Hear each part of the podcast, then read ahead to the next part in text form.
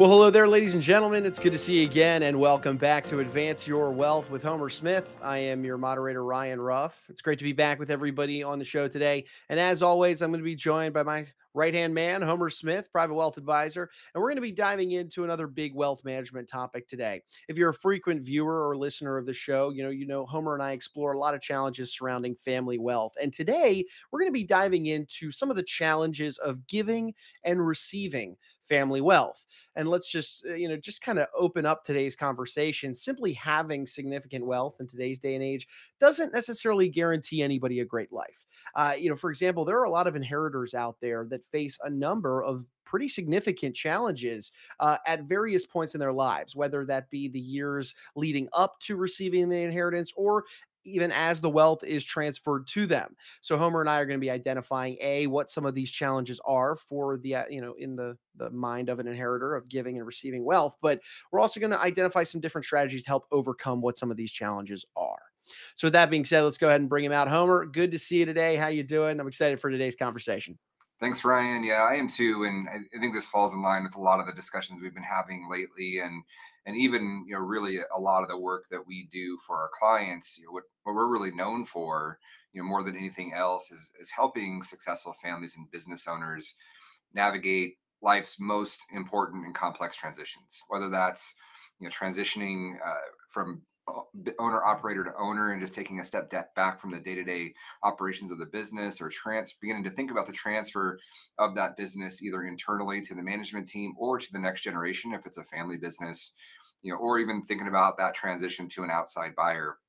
And then finally a lot of the work we do is around how our, our families think about transitioning their wealth to the next generation uh, and their heirs in a way that's positive and impactful and not destructive and that's really what today is all about and, and, and how mm-hmm. to, unfortunately too often you know while it might seem great to receive all this wealth it can it can often lead to challenges that people don't think about and so i know it seems like a good problem to have but it, but it actually can be uh, pretty significant of course, no, and and I mean, I, I, also, Homer, I think most people would agree that look, having a level of wealth is better than not having a wealth. But I know you and your team uh, don't view it as black and white like that. There are challenges that exist for the people that are receiving wealth, as well as those that are giving wealth. Uh, you know that they have to navigate during that process. Set the scene for today's conversation, if you will.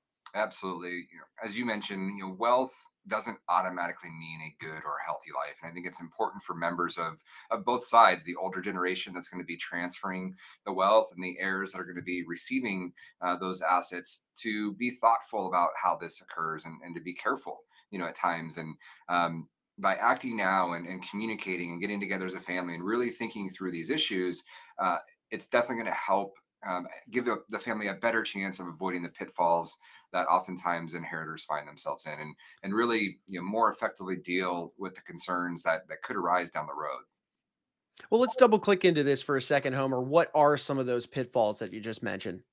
Yeah if we start with the older generation affluent parents and grandparents eh, are very concerned about the negative impact that significant wealth can have on their kids or their grandkids. And you know, one study even showed that 70% of these uh, this first generation or the older generation um, is concerned about leaving too much money to their heirs. And they're, they're worried that it's a couple of things. One, um, that it might create trust fund babies, you know, lazy or irresponsible um, inheritors. The other side of it is if they have um, members of their family, their heirs that today you know don't make good financial decisions or aren't aren't yet mature enough to make good financial decisions or you know have some sort of addiction whether it's drug addiction gambling whatever it might be the receipt of the wealth in the wrong way can actually enhance the challenges they're already facing and actually make it dangerous for them.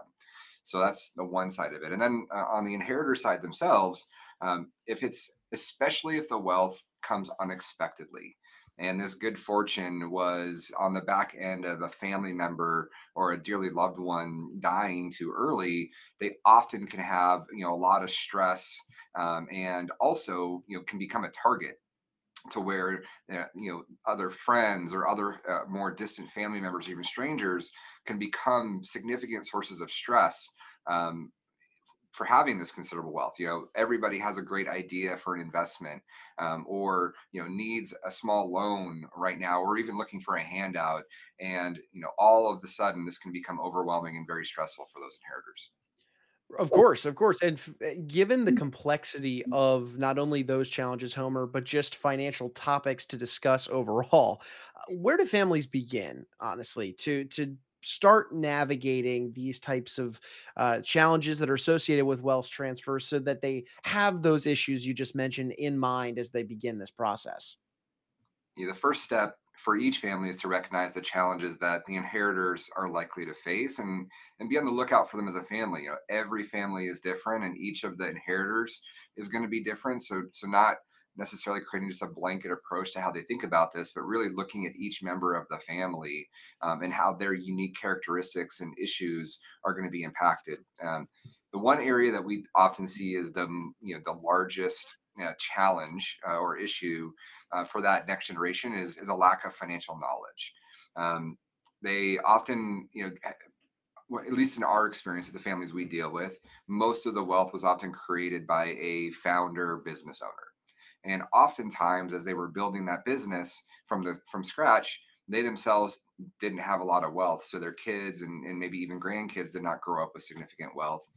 And so there wasn't you know really a lot of sharing and knowledge um, around how to manage money and and and being uh, good about that was really delivered throughout the family and so all of a sudden they can receive this significant amount of wealth and they weren't prepared for it um, and so I, that, that I think is probably the one issue that we face the most.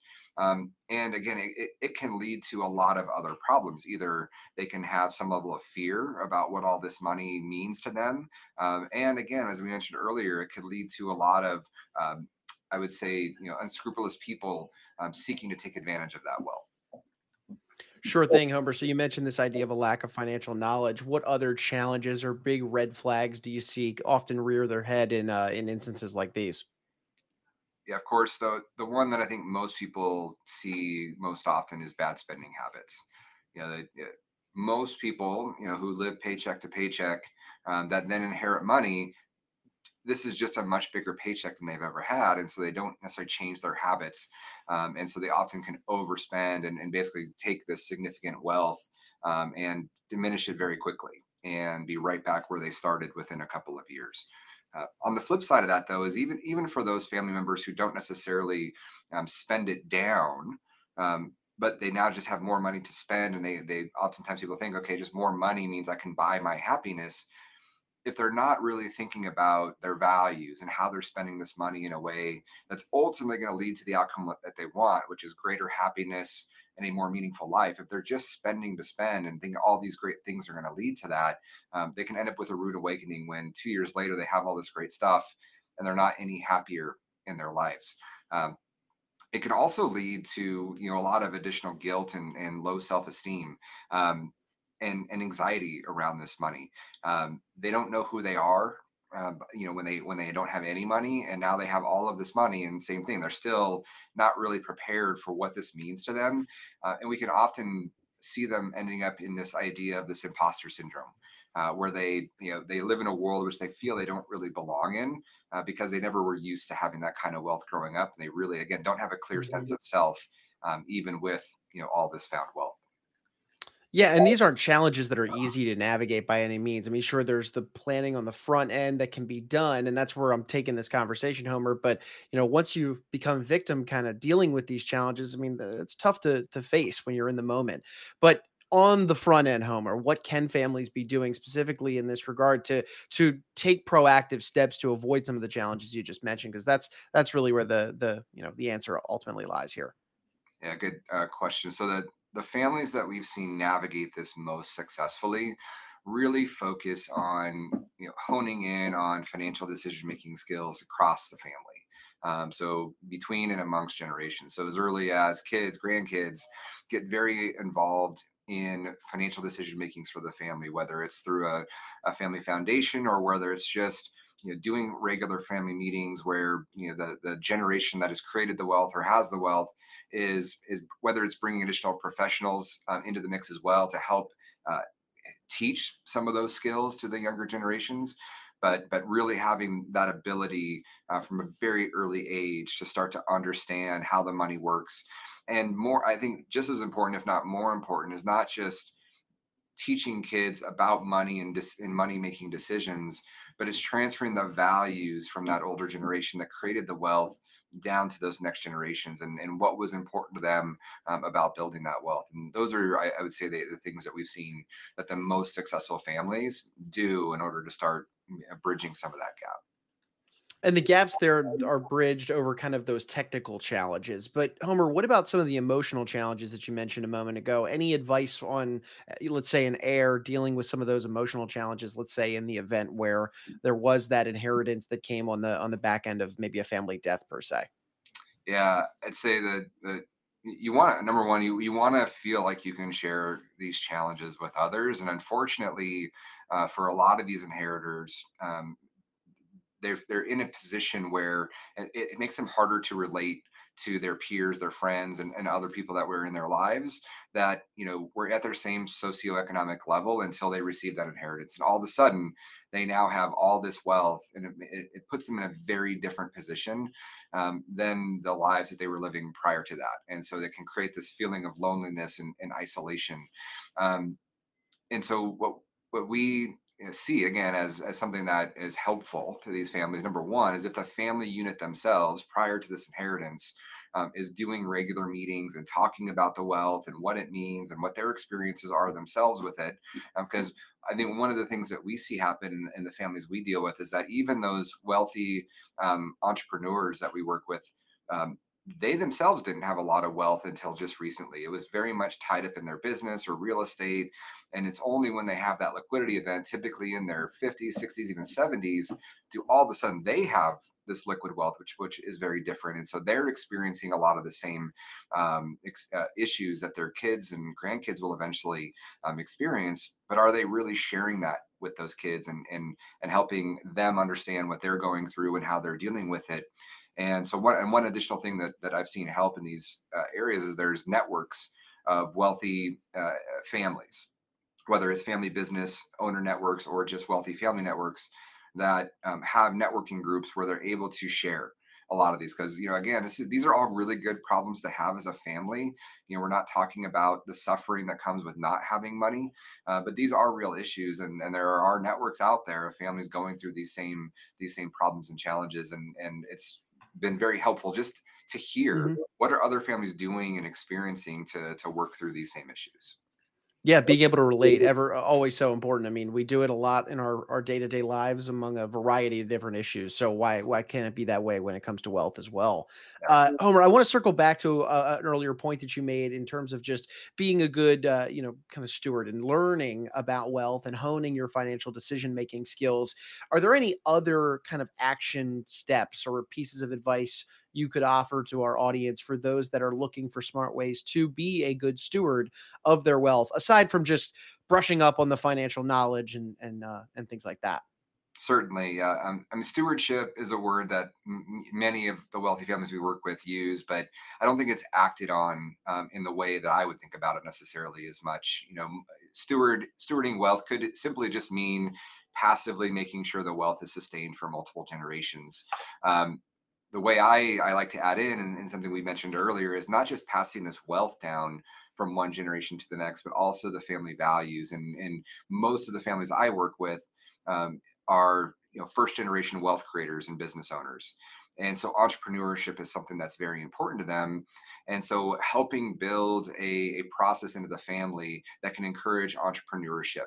Um, and so that not only is it about sustaining the wealth, but actually could be about continuing to build the wealth of the family through entrepreneurship whether it's you know bringing up the, these different generations in the family business and giving them roles to learn how to do that themselves or even creating the idea of a family bank which we spoke about in a previous episode um, which also can encourage that that entrepreneurship. So i think that's that's an important thing is not just passing the wealth down, but those values.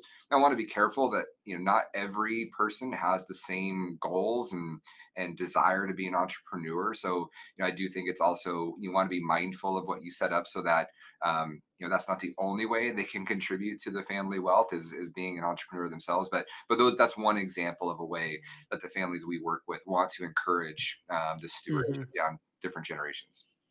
No, that's great, Homer. Uh, look, I feel like there's this common theme among a lot of the conversations that we have on the show, and that is everyone's un- everyone's situation is unique, right? Your family wealth, the dynamics and challenges that you're exposed to, while they might be similar in some aspects to others, they are unique to you and your family. So, given that level of um, just variety, shall we say, of challenges and variables that can be at play when we're dealing with all these financial things. Homer, do you have any final advice or insights, or maybe just a bottom line for today's conversation for families that are looking to help address with the challenges of of you know giving or receiving family wealth? Any sort of bottom line you want to leave our audience with today?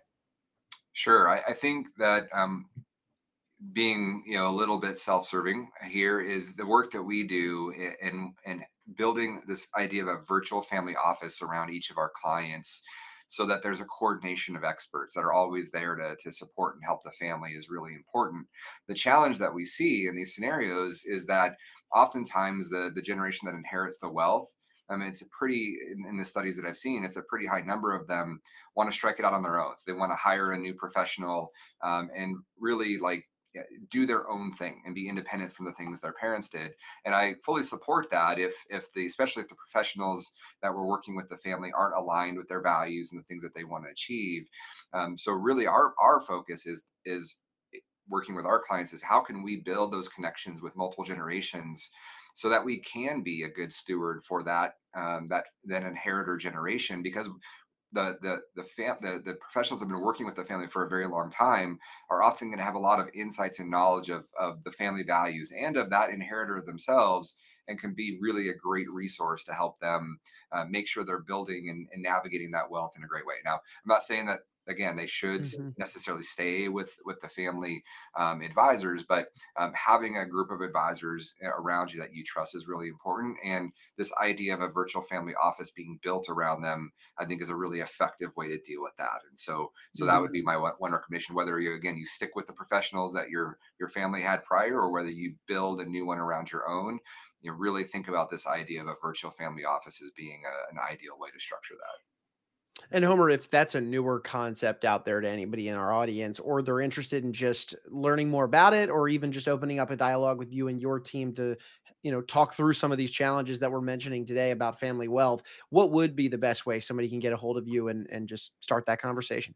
Yeah the best way always is is through email or you can go to our website and and reach out and and uh, schedule a time to to to talk and just you know again i'm always happy to to just have a conversation and see what makes sense and and go from there well, Homer, you're a busy guy. You've got a lot of clients to serve, so let's get back to doing that. But uh, I appreciate you carving some time out of your day to, to jump on here. I mean, family wealth. It's it's you know it's family, right? It's it's always emotional. It's sticky. It's uh, it's it's important at the end of the day. And navigating some of these challenges could be some of the biggest uh, uh, you know biggest hurdles really to navigate as a family when significant wealth is uh is on the table. So, Homer, I appreciate you. Uh, looking forward to being back with you on the next one. Uh, wish you the best in the in the coming days. All right, thanks, Ryan. Good to see you.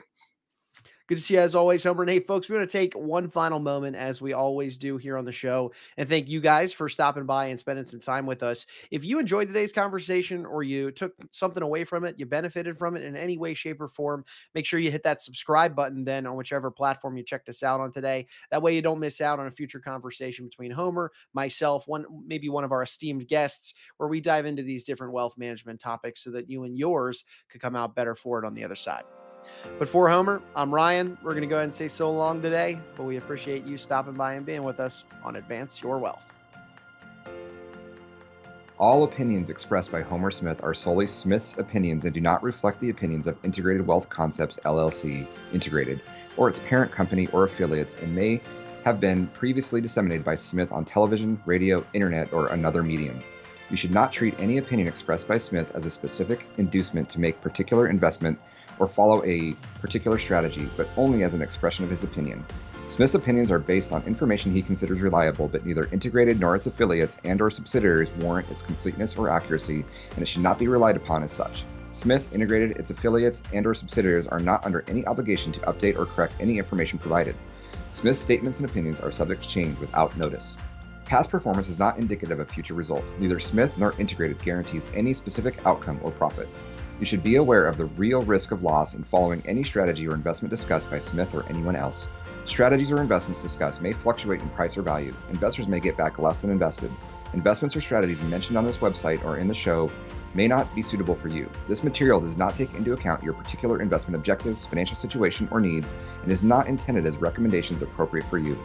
You must make an independent decision regarding investments or strategies mentioned by Smith. Before acting on information you hear, you should consider whether it is suitable for your particular circumstances and strongly consider seeking advice from your own financial or investment advisor. Investment advice offered through Integrated Financial Partners, a registered investment advisor. Integrated Financial Partners provides investment advisory services through several doing business as names. The information in this material is for general information only and is not intended to provide specific advice or recommendations for any individual. Integrated Financial Partners does not provide legal, tax, mortgage advice, or services.